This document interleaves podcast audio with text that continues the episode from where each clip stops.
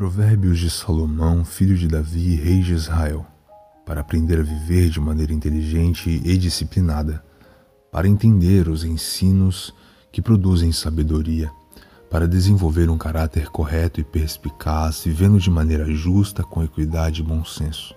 para dar prudência aos simples, assim como conhecimento e juízo aos jovens. Mesmo o sábio que lhes der ouvidos aumentará em muito seu entendimento, e quem tem discernimento obterá clara orientação para compreender o significado das palavras e parábolas, ditados e enigmas dos sábios. O temor do Senhor é o princípio do conhecimento,